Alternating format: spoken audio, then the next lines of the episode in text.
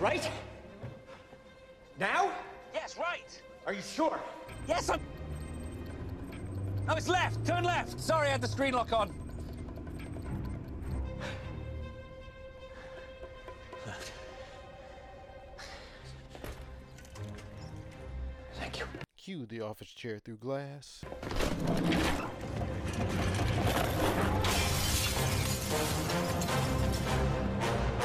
What are you waiting for? I'm jumping out a window!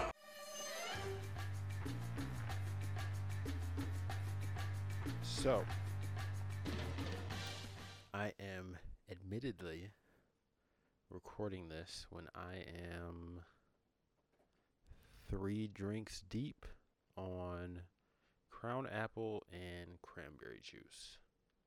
I'm sitting here and I'm watching Mission Impossible Fallout for the second time since I saw it in theaters. And I'm having these thoughts about different things that I didn't appreciate uh, as much the first time I saw it in theaters as I am now watching it again, already knowing the story. I can pay attention to tinier details, which is something that I feel like we can all do when you watch rewatch a movie. Um, you start to see things that you didn't notice before, or didn't appreciate or pay attention to, or whatever the case may be. I have a couple thoughts on this film so far that I tweeted, which is why I decided to record this because I'm just ready to start recording. As I'm working on the podcast, that was the first idea I felt passionate about, and this is also something that just excites me.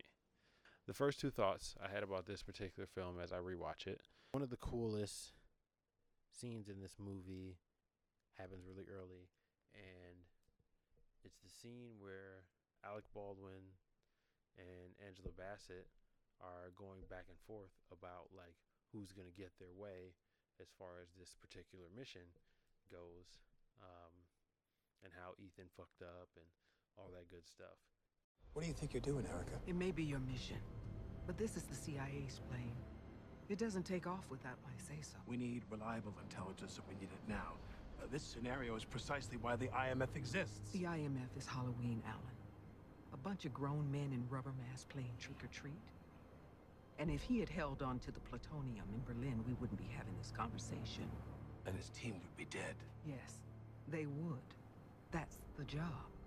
And that's why I want one of my own men on the scene to appraise the situation. Agent Walker, Special Activities.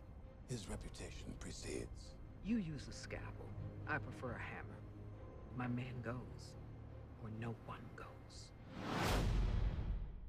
What I really think was dope about that scene is uh, what makes it also uh, one of the best scenes of, of 2018, in my opinion, is the fact that it's Angela Bassett and Alec Baldwin, two acting titans, going back and forth. In particular, my favorite aspect of that scene is the fact that Angela Bassett won and that she was the one that was essentially like more righteous in that particular moment. Um, and she was the one that was correct and he was wrong. And it was just kind of dope to see a black woman uh, defeat a white man on screen in a verbal game of whose dick is bigger. I rewatched the bathroom scene, which is the fight scene towards the beginning of the movie, uh, where Henry Cavill and Tom Cruise team up and they're kicking ass together, which is a dope concept in itself um, with those two particular actors. Um, and I really appreciated the third most important person in that scene, which is the guy they're fighting, uh, which is an Asian gentleman by the name of Liang Yang. Um, and my statement that I tweeted was uh, a couple pictures of Liang Yang, and I said, This is Liang Yang. He was a bona fide badass in the bathroom fight scene. And I high key need more of him in action. Literally, one of the best action scenes of 2018. And he's straight fire. And all with no dialogue, by the way. So, like, he's a stuntman, who was kicking the shit out of Henry Cavill and Tom Cruise, right? Unknown guy kicking the shit out of these two and made it look dope. And he didn't say a single word. That's fucking incredible in itself. Uh, so the next thought I had as they started talking more and more about Solomon Lane, uh, remembering more about that character as they talk. Um, if I'm not mistaken, I know he was in the last Mission Impossible, and I believe that one in particular was called Rogue Nation.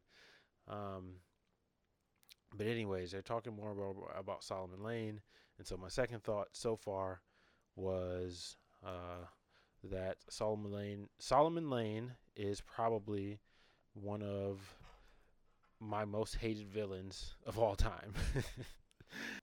He's the worst of the worst and probably towards the top of the list of things that makes this film so great. That first interaction between Ethan and Solomon in the car where Ethan finally pulls the mask off of him is so funny because here's this evil fucker sitting in your passenger seat, right? And you want to kill him yourself because you've been in the situation where you captured him instead of killing him and now he's become a nuisance to the world again. And now you're trying to protect him from a woman that you really care about who is trying to kill him and you don't even know why she's trying to kill him.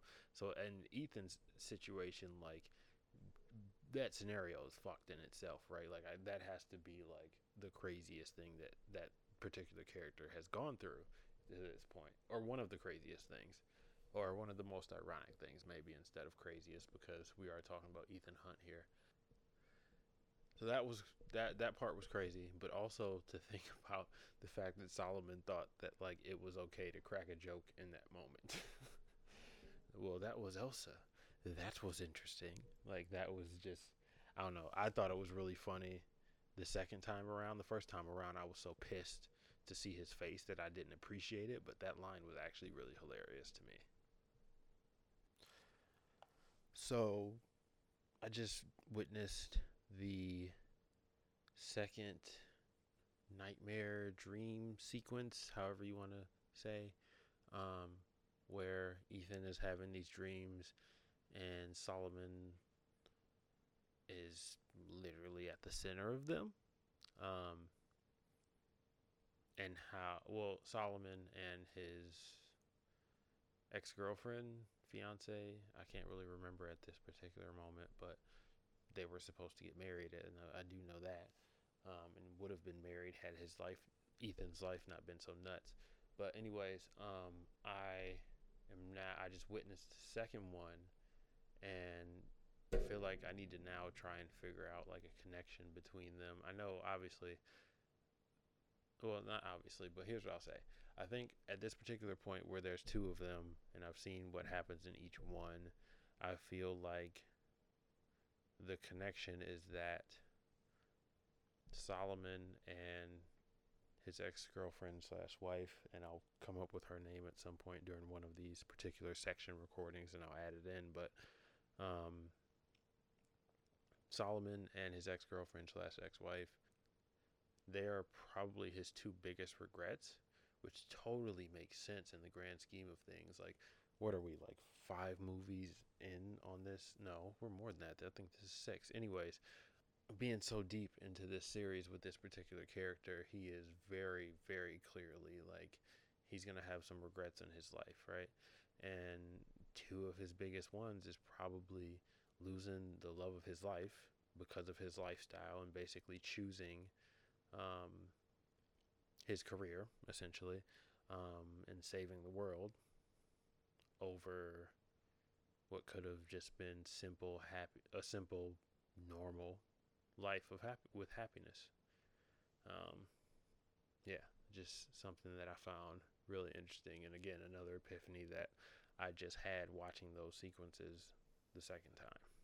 So now I'm at the scene where Tom Cruise's character, Ethan Hunt, leaves Henry Cavill's Walker uh, down in the tunnel wherever they were underground with Solomon, and he wakes him up and he's going to break him out, all that good stuff, right? And feel like I had this thought in my head initially when I watched it, but I truly don't remember. But now for sure I can confirm that I had this thought of like, did anyone fucking believe him when he went back to Angela Bassett's character and talked to her and about all this evidence he has that Ethan was this mysterious character? Um, it just it just didn't make sense, right? Like we know Ethan Hunt pretty well at this point. I just didn't know who it was because I was so blinded by um, the fact that it could have been him that I could not even think about who it might have been instead. Which, again, another interesting aspect to this film. It truly fucked me up and caught me completely off guard when Henry Cavill made the realization that Benji was sitting there in a Solomon Lane mask because he started to make the Halloween comment about the IMF. And then he went and ripped it off, and it was actually Benji. Truly fucked me up that they realized that he was the one who was playing both sides, was a double agent basically. Um, he, as in Henry Cavill's character, and that they made a plan to call him out for that shit and acted on it so quickly. Like I don't know where in the they had the time to even come up with that and c- come to that realization. It was just incredible. So, in the scene when Ethan and his team first get to the medical camp and him and Julia come into contact with each other, she realizes that he's there. Um, and then her new guy slash uh, partner in the medical camp walks over and they're just kind of having this conversation and Ethan is pretending that they used to work together and that that's their only relationship and the guy is literally like walking them through explaining why Julia and him were there, ended up being there, like why their medical camp was mo- moved there. Um, and it was all in Solomon's plan to bring Julia there because he wanted to punish Ethan and have her and him both be there for basically the end of their lives and the end of one third of the world's population's lives for that matter.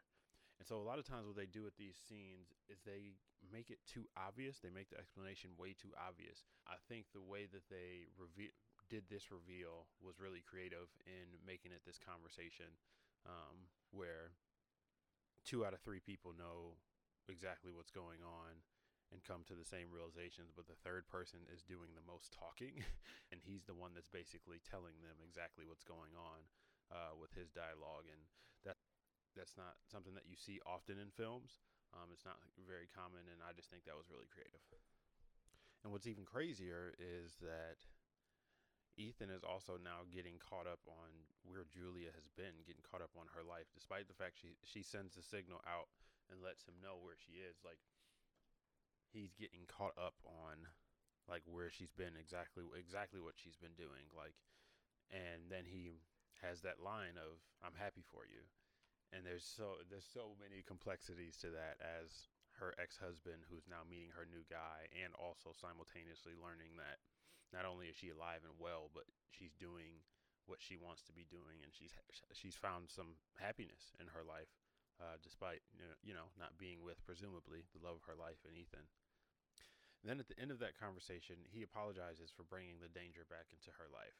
I can't imagine the emotional roller coaster that he's been going through throughout this entire mission, and for it to all come to heat at this moment where he realizes that despite trying to avoid putting her in danger and them breaking up in order to avoid that. That's exactly what he ends up ha- what ends up happening. Damn, son. so i just paused at the scene where uh after ethan basically breaks onto the helicopter and he throws both guys out which was funny in itself and also he was beating their ass and shot the dude without shooting the hel- helicopter down which is nuts. Um and and then they all like how are you in a helicopter you can fly a helicopter what did you say helicopter what are you doing in a helicopter Benji, do you copy? Ethan! Ethan, where are you? I'm in a helicopter going after Walker. Oh, hold on.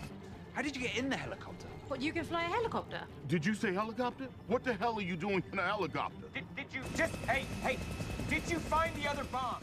That shit was just like it was so funny, and I think one of the things that make these movies work so well is that they acknowledge that Ethan Hunt is a, Hunt is a nut is a nut job, uh, and he does crazy shit that somehow magically works.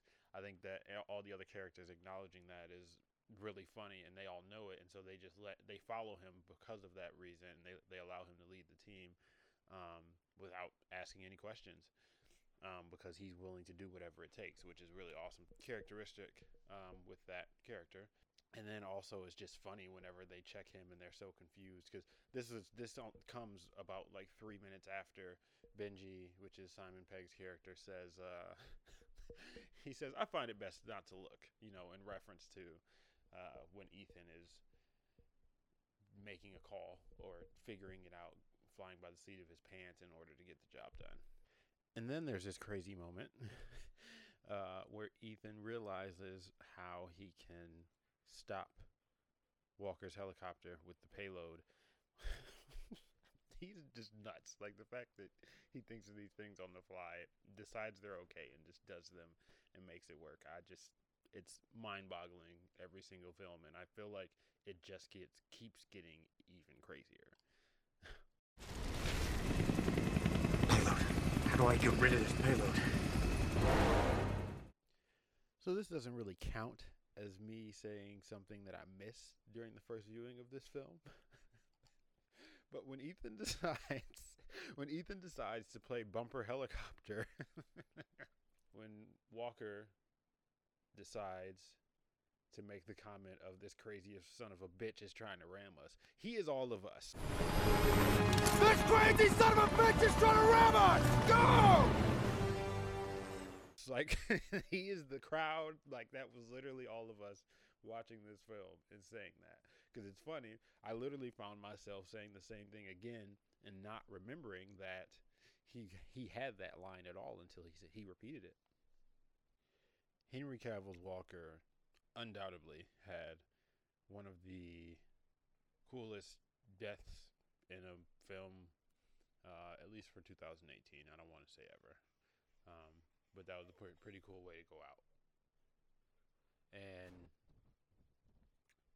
I did not notice that they foreshadowed that by showing us like a really close up shot of that red hook that was hanging out of the plane. Um, or I guess that was the payload hook, if I'm not mistaken. But they showed us a really close up shot of that. I don't know, like two minutes before the hook ended up in his face. Uh, and yeah, I did not notice that before. It's really dope. So during that closing scene, the last one in the medical camp where Ethan is in the hospital bed and recovering, um,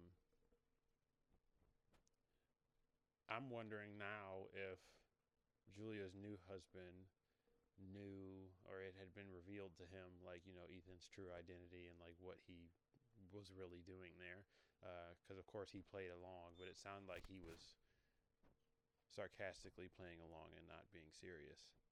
Um, so that and then the other thought I had this time around is that I realized that this scene is like an incredible culmination of all of these films. Like it brings a lot of things full circle. Um, you know, Julia acknowledges that she's happy, which makes Ethan happy. And then she also acknowledges that they made the right decision um, in splitting up so that he could be there for these kinds of moments, saving the world. Which brings back that whole point that Luther was making er, to Ilsa earlier in the movie um, about why they split up, which is just crazy dope. And also, I think when it comes to sequels, like they don't always do a good job of creating this culmination, uh, this summary of all of the previous films. Uh, sometimes they feel standalone or just like a continuation, but some of the themes from the previous films aren't revisited in those subtle ways in order to make those points um, and to develop those characters further. So, just some general thoughts as I finish watching the movie. Um, remember watching this movie in theaters for the first time and feeling like Jeremy Renner's character was missing and that that was kind of negative on the film and that he was kind of like this hole that was missing. And uh, after rewatching it, I do not feel the same way. Like I feel like they did a good job of bringing back the additional team members that matter um, and doing it well, and they all delivered. Um, and it worked really well together. Like they had everyone that they needed at the different stages of the film, including, you know, Alec Baldwin um, when they caught Walker in the act. I think that the concept of a cohesive series, whether it's on TV or film, isn't always delivered well. And I think uh, in this sixth installment of the Mission Impossible films, it was delivered very, very well. Um, you know, that's just not a super easy thing to do. And to make it so simple and easy and do it within the matter of uh, that scene was what, maybe three, four minutes? It's just really cool to see as someone who's a fan of all these films, has seen all of them multiple times, and will continue to watch them. Um, but what I will admit, though, is that when I watched this film the first time, I f- thought that this was going to be the end of the series, and I was happy with that. And when I watched it the second time, I remembered that thought and I felt the same way. But I then also now thinking about it again, now knowing that there's going to be two more films and that those two films are coming in 2021 and 2022. Um, I now feel like they kind of left the door open a lot more than I initially thought with that final scene. And again, that really good culmination of all the films, they left the door open to a lot of possibilities. The, whole the band is back together. Julia's alive. Like there's no telling like what direction they'll take those two films. And as long as uh, you have your core cast, especially Tom Cruise, like you know, as long as he doesn't go hurting himself in another film, because it's possible because he's crazy and does all his own stunts. Um, as long as you have all the right pieces in place, I say go for it. Um, I think the fact that these films have only gotten smarter and better um, is pretty astounding when you really think about that. That's not something that's common in action films, especially when they go this long. Um, you know, the Harry Potter series is one that I can think of that does a really great job, and j- they continuously, in my opinion, got better. Um, whereas on the other side, as much as I love all the Fast and Furious films, I would say quality wise, um, they haven't necessarily pushed the envelope. They haven't necessarily moved, progressed, and gotten better. Um, I think quality wise, they've gotten a little bit crazy, uh, gotten a little bit worse, and they also have just gotten like a little bit crazier with the stunts and the things that they do. But that's why I love it. I enjoy those films for that reason, and um, you know I can talk about those films on another episode, I guess. But um, but that's just another example on the other side of the coin, in my opinion. So overall, I would say that Mission Impossible Fallout, the sixth film in this series, was the best one which is just again shocking. Um, and I think they did a really good job with with the culmination of the story. I think the development was really strong. Uh, world world building and conti- building, continuing to build on what they had already done in the first five films, and more particularly um, referencing the last two, um, was done really well. Um, and I think I'm very interested to see where they go from here, what direction they take it, and um, what they deliver to us in 2021 and 2022. I think it'll be interesting to see film seven and eight, and I honestly I hope that they just keep getting better. I hope that the quality keeps improving, and that um, they, in those respective years, they end up being two of the best films of the year, just like Fallout was for 2018. Um, and I'm not, and I didn't say best films, action films, because I watch all different types of films all the time. And uh, I literally think that this is one of the best films last year. I thoroughly enjoyed it the first time, and uh, the fact that I'm recording this right now should say that I enjoyed it even more the second time. Because literally, this film was the inspiration behind me starting this show, podcast, however you want to look at it, or however I decide to treat it moving forward. I have no idea what this is going to look like, but um, I'm excited to continue doing this. If you have any ideas for films that I could discuss or you would like to hear me discuss, uh, send me a tweet. Uh, you can find me at Heart Sleeved LB. That's Heart Sleeved, so S L E E V E D L B, my initials, um, on Twitter. So yeah, just send me a tweet. Let me know what you'd like me to discuss. Uh, and also, you know what? While we're at it, use the hashtag too. Um, let's make a hashtag out of this thing so that I can keep track of conversations. So let's go with hashtag whiskey WIM. Let's get connected. Let's have some conversation and let me know your thoughts on some of the th- comments that I make. And again, if you have any suggestions for films you'd like to hear me discuss, I'm happy to at least consider them. Um, please let me know what those are and uh, hit me up on Twitter. Thanks for listening. It'll be out.